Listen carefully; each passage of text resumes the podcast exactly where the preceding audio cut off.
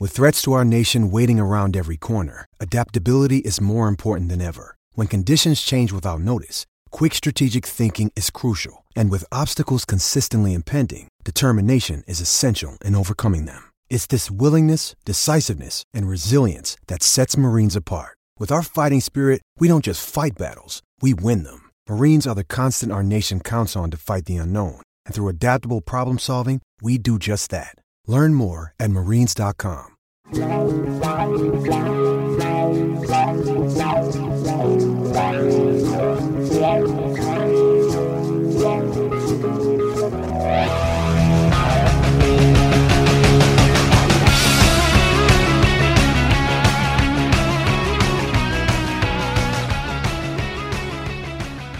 What is up, everybody? Welcome back to Undercovered Opps. It is Friday afternoon, and I'm your host, Cody Carpentier. You can find me on Twitter at Carpentier NFL. We're back this week talking about the AFC West because it is what is it? It's a clusterfuck. That's really what it is. But before we jump into the AFC West, let's take a trip up to the AFC North and talk about a freshly signed tight end David Njoku just signed a four year, $56.5 million contract that makes him the fourth highest paid tight end in the NFL. Now, mind you, Mark Andrews signed a contract last year at the age of 24, four years, 56 million. Jonnu Smith also last year at the age of 25 signed a contract for four years, 50 million. David Njoku's contract at the age of almost 26. He turns 26 next month.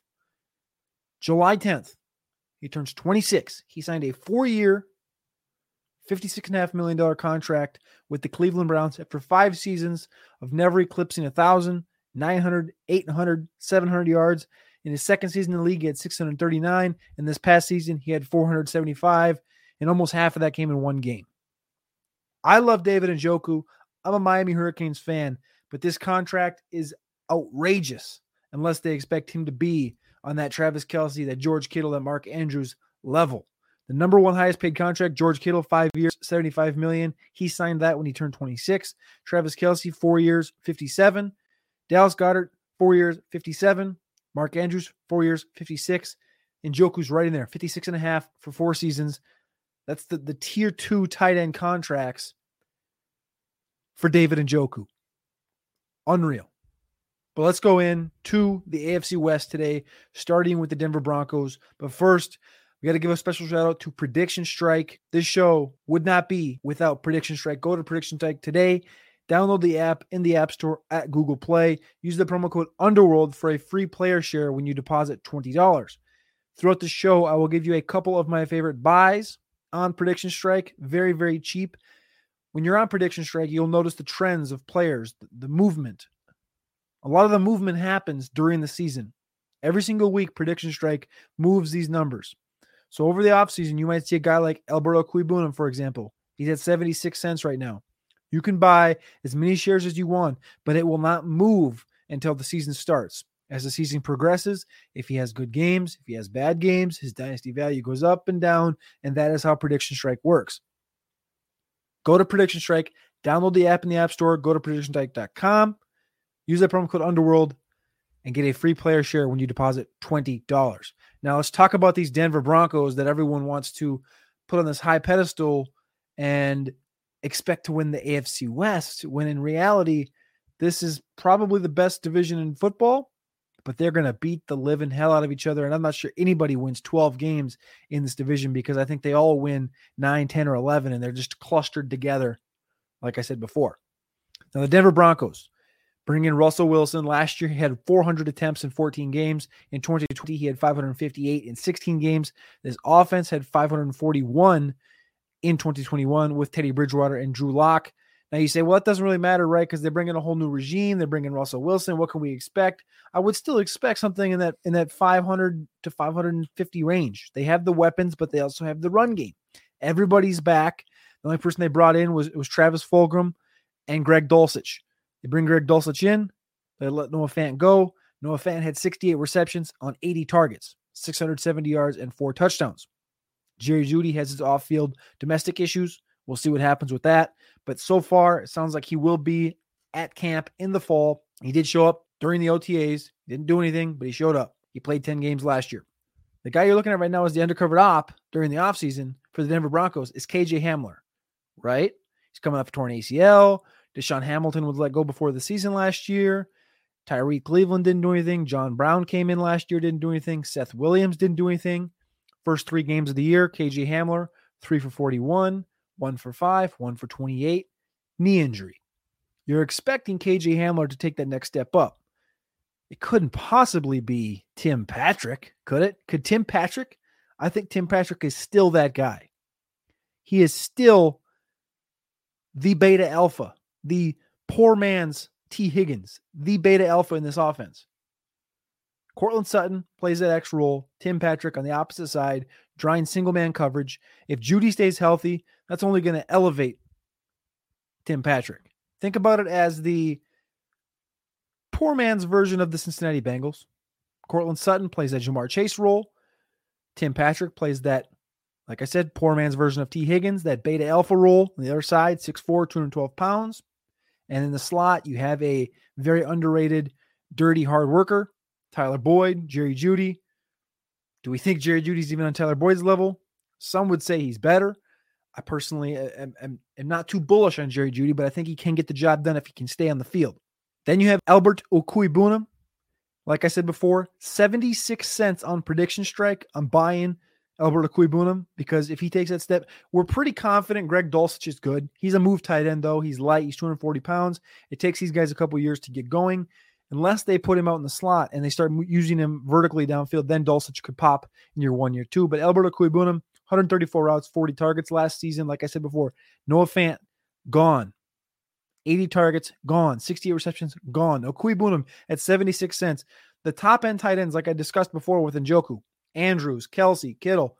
These guys are in the $9 to $13 range. Okwuegbunam is 76 cents. If he comes out to start the year and he has an eight target, 10 target, seven target, three target, couple touchdown game, that value is going to go up and up and up and up. And you're going to be able to cash out on Okwuegbunam in that four or $5 range. That's, that's some good money right there. But the undercovered op in this offense during this offseason is Tim Patrick. A lot of people talk about him. I'm still going to continue to do it. I'm not falling for KJ Hamler. Uh, I don't love the tight end usage here. I like Greg Dulcich a lot, but I don't think 2022 is going to be the year for Greg Dulcich where he really explodes onto the scene. We saw Gerald Everett be solid, but not great in Seattle with Russell Wilson. Give me Tim Patrick. Since 2000, the year 2000, since the year 2000, only 13 undrafted wide receivers have eclipsed 2,000 receiving yards in the first four years being undrafted. 2,000 yards in four years since the year 2000. 13 guys. Victor Cruz, 3,626. Robbie Anderson, 3,059.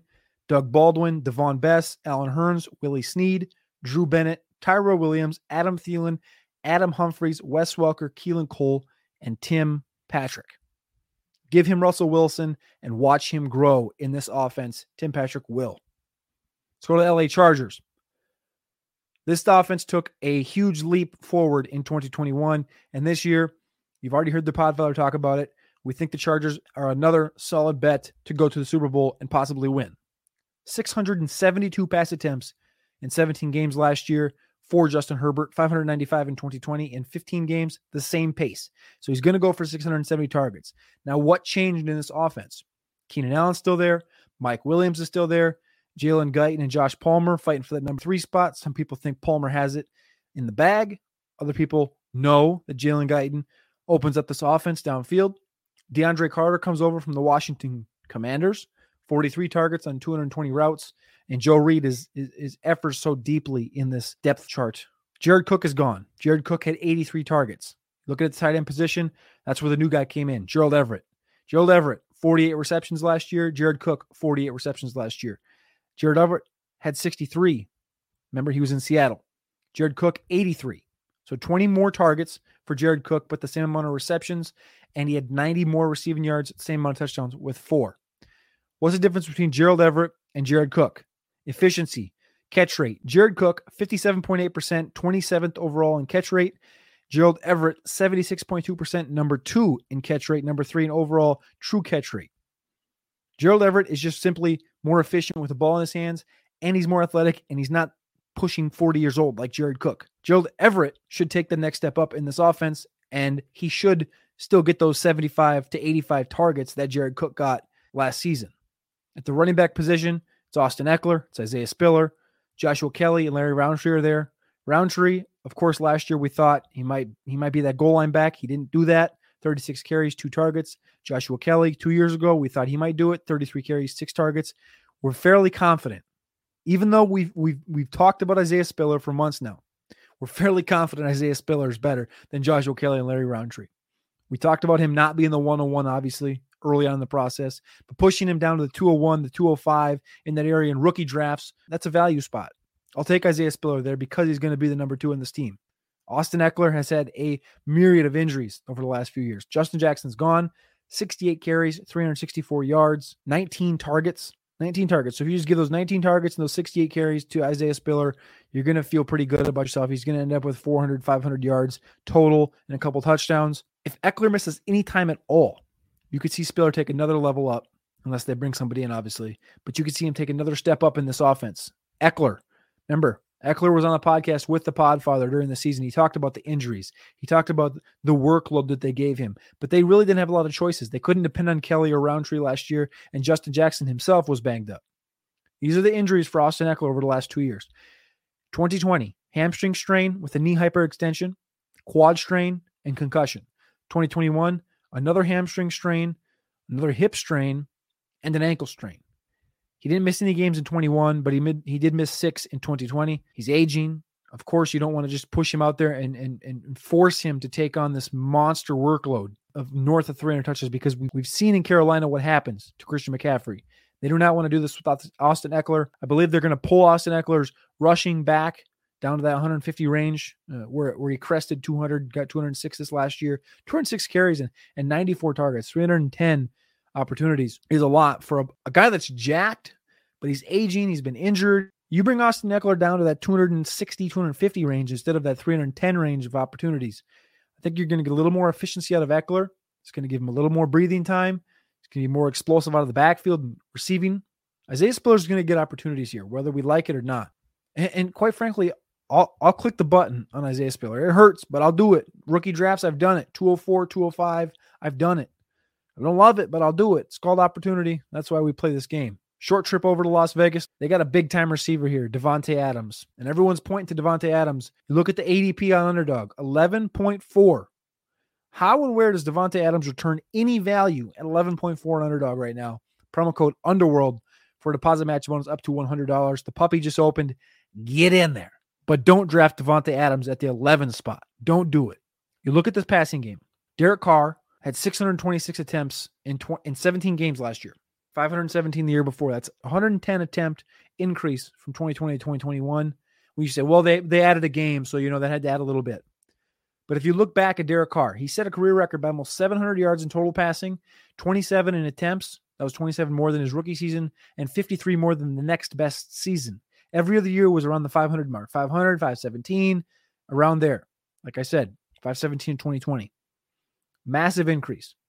But they did lose a few guys. Zay Jones, 70 targets. Bryan Edwards, 59. Henry Ruggs, 36. 175 vacated targets. But Davante Adams brings in 169. Does Davante Adams get his 169? That's the question. Hunter Renfrow had 128 targets on 499 routes. We think he keeps that role. He should stay in that 110 plus area. We saw how efficient he was and how effective and how Derek Carr liked him but he did get a lot of his usage while Waller was out. But then you have to bring in the Waller aspect. Darren Waller only played in 11 games last year and he had 93 targets. That's down from 145. So if you're expecting Darren Waller to bounce back and end up in that 120 to 130 range, I think it's a safe spot. Hunter Renfrow gets his 110. That's 230. Does Davante Adams really get 170 targets? I don't think so. I think you pull him down closer to the 140 area. Remember, DeAndre Hopkins went from Houston to Arizona at age 28. A lot of people are going to point to that. He went from 150 targets to 160 in that Arizona offense. Adams is a full two years older. His number should go down from 169 to 149 instead of up from 150 to 160. And to pay off at the 11 spot, he's going to have to really, literally repeat what he did in 2020, which was go for 18 touchdowns. That's the only way he's going to pay off with that target decrease. Because remember, he had 149. So he went from 149 to 169 targets in 2021, but his touchdowns went from 18 to 11. So he's going to have to go back to 2020. Remember how ridiculous that season was with Aaron Rodgers. He's not playing with Aaron Rodgers. He's playing with Derek Carr. But remember, he's also now playing with Darren Waller, Hunter Renfrow, Josh Jacobs. He's got a whole different bevy of guys to play with. The one thing that we are certain, the lesson learned in Vegas, is that we know who's getting the ball. We may not know what down or who's going to get it because they're going to go Renfrow, Waller, Adams. These three are going to get the ball 80% of the time. And other than that, you, you just forget about it. They're going to run the ball. They're going to pass to these three. Demarcus Robinson is now there.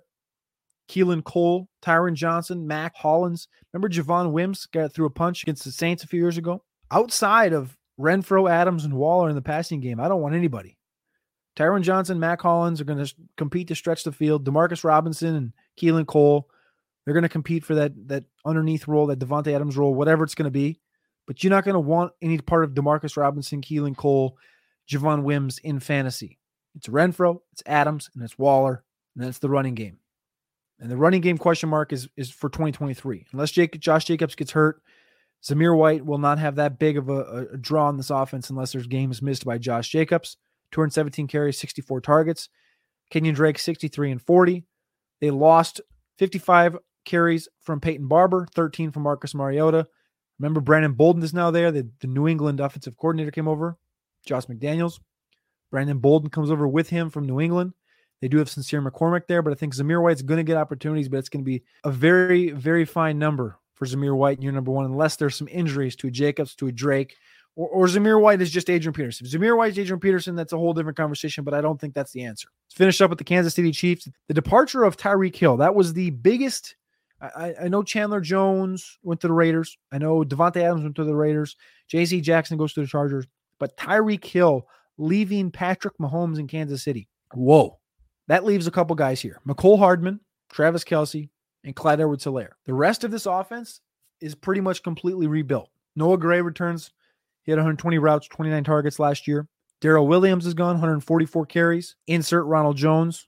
Mecole Hardman, 385 routes, 83 targets. Juju Smith Schuster comes over from the Pittsburgh Steelers. Skyy Moore is drafted in round two from Western Michigan. And Marquez Valdes-Scantling, 271 routes and 55 targets from the Green Bay Packers and Justin Ross, an undrafted free agent from Clemson. I just bought 10 shares of Mecole Hardman on Prediction Strike. 49 cents. 49 cents on Prediction Strike is Mecole Hardman. It's too cheap. I had like $5 and 10 or 11 cents or something in my Prediction Strike, strike account after making some other purchases that we'll talk about on different shows. I spent it all on Hardman. I was like, well, I got 10 shares. I could buy 10 shares. Let's buy 10 shares. 49 cents. If he does anything, that number goes up. Hardman has improved in all three seasons 26 receptions, 538 yards, six touchdowns, 41 receptions, 560 yards, four touchdowns, and 59 receptions, 693 yards, and two touchdowns. People forget that that's still 1,700 yards. It's not 400 total. That's 500 plus all three seasons. He also had Tyreek Hill and Travis Kelce in that offense. I get it. You're like, well, you had Patrick Mahomes. You should have done. But I'm just saying, I'm not coming to Mecole Hardman's defense but he did do stuff. He didn't he didn't just put up zeros every week. In, fantasy, it looked like that. It feels like that because it was boom bust every single week. But it's perceived that Sky, Juju, and Hardman are all going to play that same role. Hardman, I think, is actually going to play in that flanker slash slot role, something we saw Tyreek Hill do last year. He played all over the, the formation, kind of like a Deebo role, but it, it's not really a Deebo role. As far as the carries go, it's more just all over the formation, called Tyreek Hill role.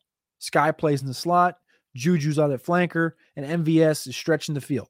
That's an ideal offense right there. MVS stretches, Juju's playing flanker, Sky's in the slot, and Hardman's just all, all, over the field. Four amazing athletes, amazing prospects on the field at the same time with some with some some Jags at running back, whatever Clyde and, and, and Ronnie, unless they put Pacheco in. But but but but, they're not going to do that. Justin Ross is going to sit for a year. He might play a little bit, learn from Juju, learn from Josh Gordon, learn from MVS. Justin Ross could be sneaky. Justin Ross could be sneaky. You look at Mecole Hardman's game log from the end of last year. Talking to Andy Reid, I asked him this question at the combine. I said, Andy, Mecole Hardman, what's he what what is it? And he's like, Mecole Hardman, this team went as Mecole Hardman went at the end of the year last year. When we started using him all over the formation, that's when we started winning games. You remember they started the year uh, on kind of a cold spell, three and three, three and four, whatever it was, and then they started winning games. And the game they started winning at was the Giants. They won 20 to 17, an ugly game. Hardman, five for 63 and seven targets. Couple weeks later, two for 59 and two targets against the Raiders in a blowout.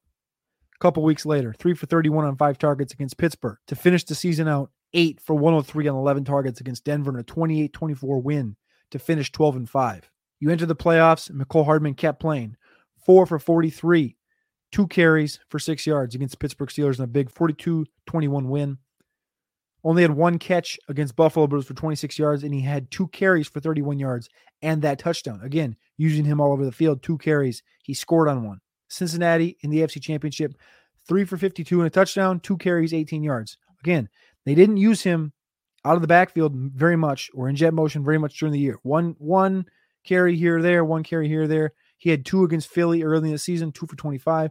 In the playoffs, two carries per game, and they started using him more. If they continue to use him like Andy Reid inferred, Mecole Hardman will pay off at 49 cents on prediction strike. That's a smash. 49 cents. I got 10 shares. If, if that if that balloons up to five bucks, that's a five dollar bet that turns into 50. Go to prediction strike right now. Use that promo code Underworld.